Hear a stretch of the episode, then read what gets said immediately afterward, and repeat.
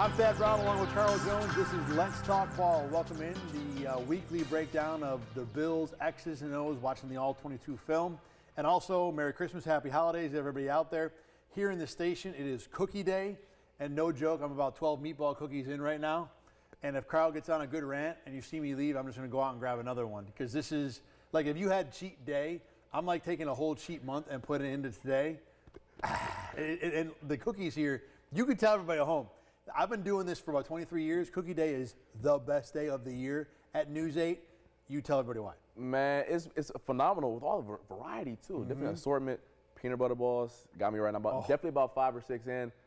I might turn into a ball of peanut butter by the time we get to the new year, but regardless, I'm in heaven. I keep going to that hallway. I'm like, what y'all got for me in there today? And they, they have like everything in my cookie wheelhouse. So you got the cutouts that are frosted, the meatballs with the thick frosting on them, the peanut butter balls, peanut butter crackers, which is new, good. The uh, kiss with the peanut butter on the outside, uh, it's just ridiculous. Anyway, all right, let, us talk about some football, at least for a little while, before my, my 14th and 15th cookies. Okay, uh, Bills and Cowboys. As you might imagine, there's going to be a lot of praise of the team in, in red, white, and blue after this one. Let's start on the offense. And, Carl, I walked away from the game on Sunday thinking, wow, the whole offense was ridiculous. Everybody just dominated. And, and it was good top to bottom. But the thing that stuck out to me maybe the most is how good the running backs were in finding space, avoiding tackles. And it wasn't just James Cook, it was mostly James Cook. But Ty Johnson had a few in there too. They had a great feel for avoiding. There were a few times that the Cowboys penetrated and caused a problem. Caused a problem. The running backs were able to find space, avoid issues, create positive plays, and I was just really blown away. James Cook has not been this guy at all. He was that guy in this game yeah, the scouting report coming out of him, he's going to have to develop into more of a running back. We know what he can do in the passing game. What is he going to do between the tackles? And he has some runs where he finds his little crease, hop around, whatever, make a cut, and then boom. And he made some safeties pay one on one. I mean, I believe it was number six, Donovan Wilson back there a couple times. Jayron uh, Kearse was back there as well on the touchdown. Foot in the dirt, upfield, no chance to get him. So I, that was really, really good to see because you're right. This isn't the guy that we saw – rookie year or even the beginning of the year where, yeah, he might not be the guy who's running guys over, but he's making them miss and he's being assertive with his cuts. That was encouraging to see. Assertive is exactly where I was going to go next. I just thought confidence, purpose, hugging tackles. I mean, it wasn't just he ran to space. He ran to space in the right part of the space, too. Everything was fantastic. And again, Ty Johnson in on this, too. The other part of this that I was very, very impressed with was offensive coordinator Joe Brady. We both have points to make about this. I'll let you go first. What did you like about Brady's game, not only with how he called this one, but kind of the bigger picture with him as well? He was the MVP for me this one, by the way. But there was two things. The first thing that stuck out is that Micah Parsons was the star coming into this game, right? How do they stop Micah Parsons? Well, you don't. You know how you you know how you stop him? You don't block him. You make him think and you make him react on every single play. And for majority of that first half, he was the conflict conflict defender. What I mean by that is we're going to read him, and he's going to have to either go for the running back or Josh Allen. It also helps that Josh Allen is a dual threat, so he tends to lean on the side of being cautious and stay with Josh Allen. But play in and play out, you want to know why Micah Parsons didn't have a bunch of stats? Because he was the guy the Bills were reading on most plays, so he didn't really have a chance to make a play because he was the backside defender. Basically, what was happening is that the Bills would look at Micah Parsons. If he went left, they went right. And, and, and that would happen a ton. And then also a small nugget that doesn't really affect most teams defensively, but affects the Cowboys because they play so much man coverage is when they jump the back. And what I mean by that is, is with James Cook is on the, the left side of Josh Allen. Right before the snap, he'll hop on the right side. That subtle difference right there, and I know because I play nickel defense, and it's a terror sometimes when you're in man coverage. That subtle difference right there changes the responsibility of who guards the running back. If you think of it from a defensive perspective, just guard him. If whoever is on that side of the quarterback, just guard him, right? And the, the Cowboys tried their best to line up number 14, the smaller safety type, on Cook as much as they could. So once the, uh, uh, once the Bills got wind of that, all right, we're going to move him right over before the snap, and you don't have time to adjust to that. And then we're going to run right at number 14, who weighs about 205 pounds, definitely the smallest linebacker in the league. He's not even a linebacker, he's a safety down there in the box. That small adjustment right there led to massive gains by the Bills, and the Cowboys never adjusted. So what the Cow- what the Bills were trying to do is get Cook running at 14, running at 14, but also you pointed this out on the touchdown pass to Cook they also were able to use him to get him to run a pass pattern against 33, and without knowing their names, 33 was the much more typical linebacker. I think he goes 240, mm-hmm. but not a, a pass coverage guy. 14, as you said, is not a great run defender. Part of this is because the Cowboys, and you can lay this out now, their injury situation was not good going into this game. Yeah, Johnathan Hankins, their defensive tackle, the really good defensive tackle. He missed the game. He's been out for a few weeks, I believe. Leighton Vander Esch, I'm sure you guys know him. Been out for a while. Been out for a while. Their other, uh, I believe, Overton or Overstreet is their other linebacker. He's been out for months as well. There's a reason why the Cowboys have been in the linebacker market for the past month or so. It showed up against the Bills. And the Brady, you know, Joe Brady did what we've talked about him doing really well. He found an op, like you don't have to be a genius. The linebackers are injured. They've got two guys that do distinctly different things. We got a running back that can beat them with both. We're just going to set our running back up to go to have the advantage all day long. And the other thing about what Joe Brady did, first of all, there's, there's one small play I want to point out to accentuate this point. Also on the James Cook touchdown pass, he ran Khalil Shakir at 33 it wasn't really a pick. It was what it did accomplish, though, is it made the linebacker get flat footed. And James Cook with a head of steam against anybody flat footed, especially a bigger, slower linebacker, is a huge mismatch. You saw what happened. Cook had two, three yards of space. It's such a small, subtle thing, but it was so effective. The other thing that I like that Joe Brady's been doing with James Cook, we've talked about James Cook is not a great running back. And what we've seen is when you give him a straight handoff, and he's only got maybe two or three steps to get to the line of scrimmage. He can't build up build up enough steam, enough speed to be effective. James Cook's best attribute is making cuts at full speed. Well, when you run him straight ahead, he can't get to full speed. When you try and send him outside, he's horizontal so long, he never really again is able to get up to full speed going downhill. So what the Bills have done with a lot of these tackle leads and pulls is that they get Cook kind of going at a 45 degree angle to where he's able to generate a head of steam before he gets to the line of scrimmage, and therefore he can make those moves that he's so effective at. The other thing it did in this particular game is when you run Cook, say, from the right side of Josh Allen all the way towards the left, like off tackle left or around the edge left, it gives the left tackle or the left guard plenty of time to go out and get to the second level for a block. Essentially, what's happening is that Joe Brady set up an offense where the second level block, the linebacker, comes to the lineman instead of what happens 98% of the time, which is the lineman having to go out and chase the, the linebacker himself, which is really hard for any lineman to do. Again, so many small parts of this that add up to the best run game ever in the Sean McDermott era.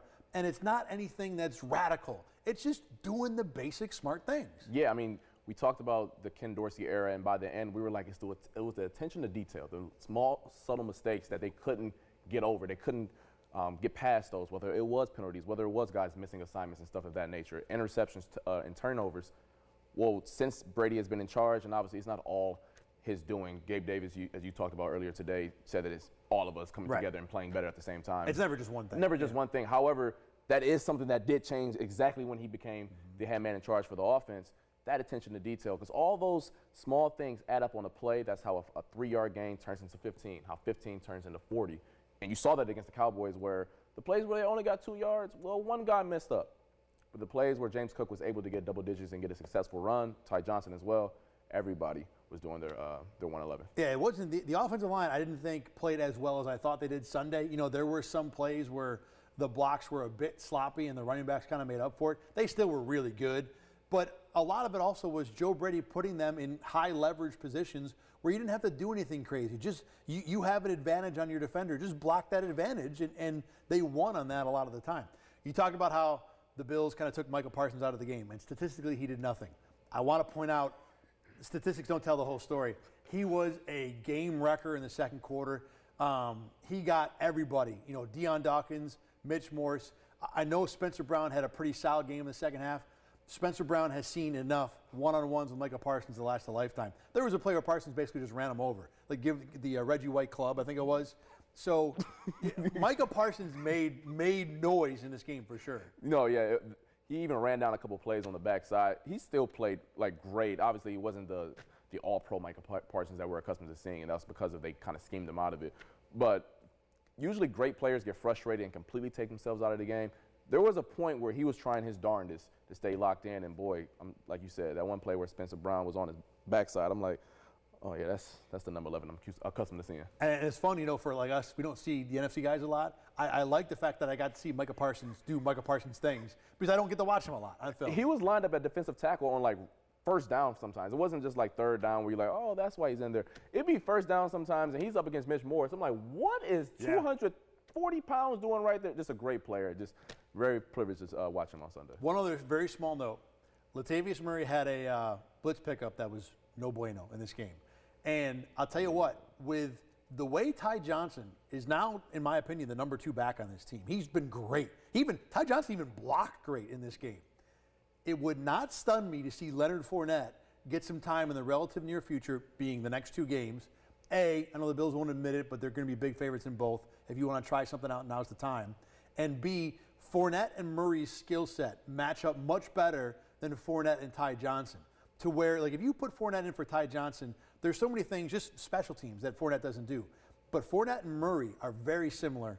And I- think if you want to see what you got with Fournette, and, and I would want to at this point, now would be the time to do it. I still think Murray's the better option, and he's been really good all year. To where I don't, like, I don't want to say he deserves to be benched, but I haven't seen a whole lot from Murray lately. To where I don't think that I think that's an impossible thing to do. Yeah, you want a guy like Murray or Fournette, especially for those two-minute situations where you want to do a bunch of blitz pickup, because I don't think they still trust James Cook in those scenarios Right. often.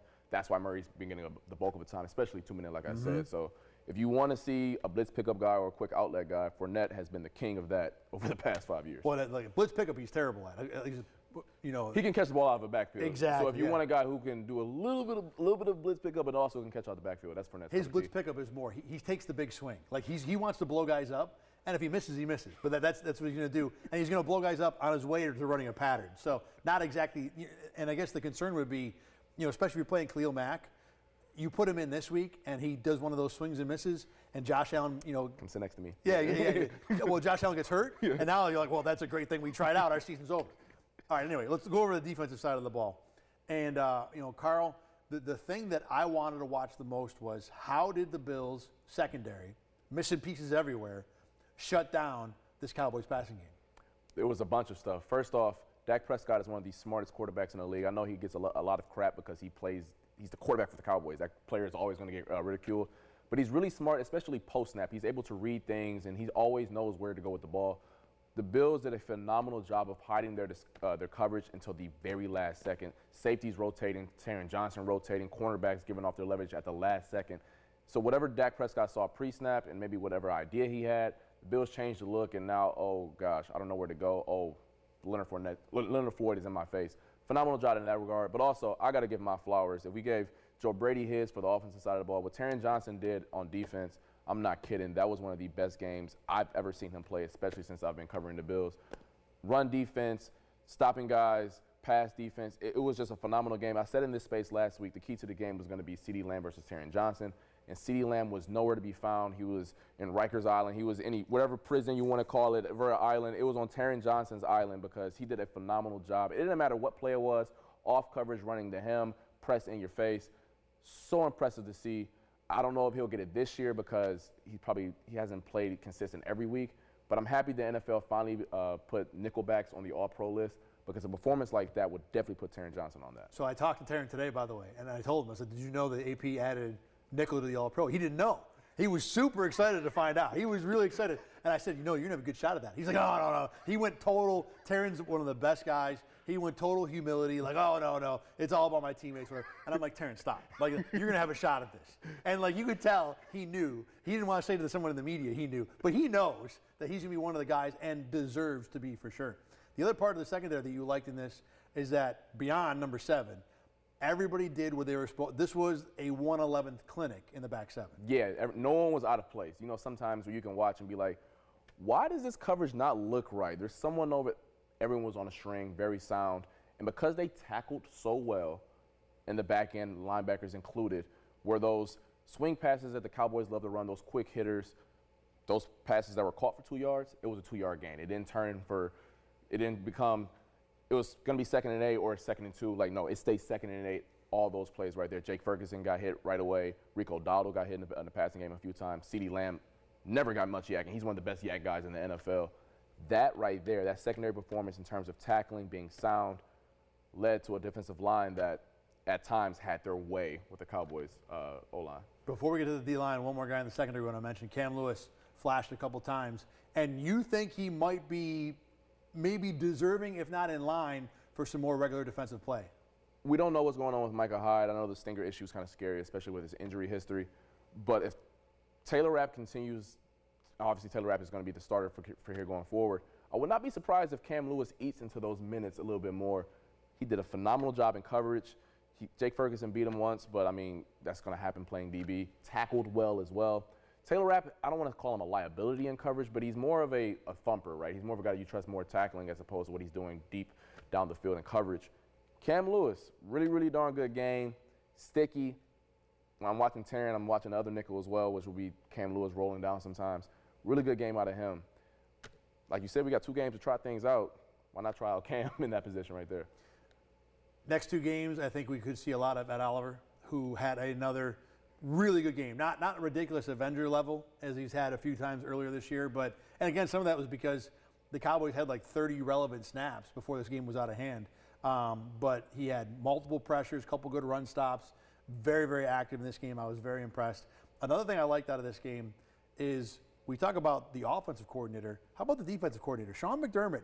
A couple of subtle little uh, wrinkles to blitzes that were really effective. My favorite one was the sack at the end of the third quarter. That was Jordan Phillips' play, the play he actually got injured on, was a play where they lined up three defensive linemen to the left of the center: Ed Oliver, Leonard Floyd, and uh, Jordan Phillips. And they've done this stuff before. But Phillips was on the edge. Floyd was in the tackle spot, but Floyd was really a linebacker. He started about a yard off the line of scrimmage and kind of got a running start into a stunt totally destroyed the left side of the Cowboys line. Phillips basically had no um, opposition, no obstacle, ran and got the sack. Again, uh, you know, it's a, it's a one-yard difference. It's a small positioning difference, and made such a, a, big impact on that play. You know, we I think I get most impressed. You like you watch a Steve Spagnuolo blitz. He's bringing dudes from the first row. Some guys like the eighth linebacker is like back by the goal line, run them in. You're like, where'd that guy come from?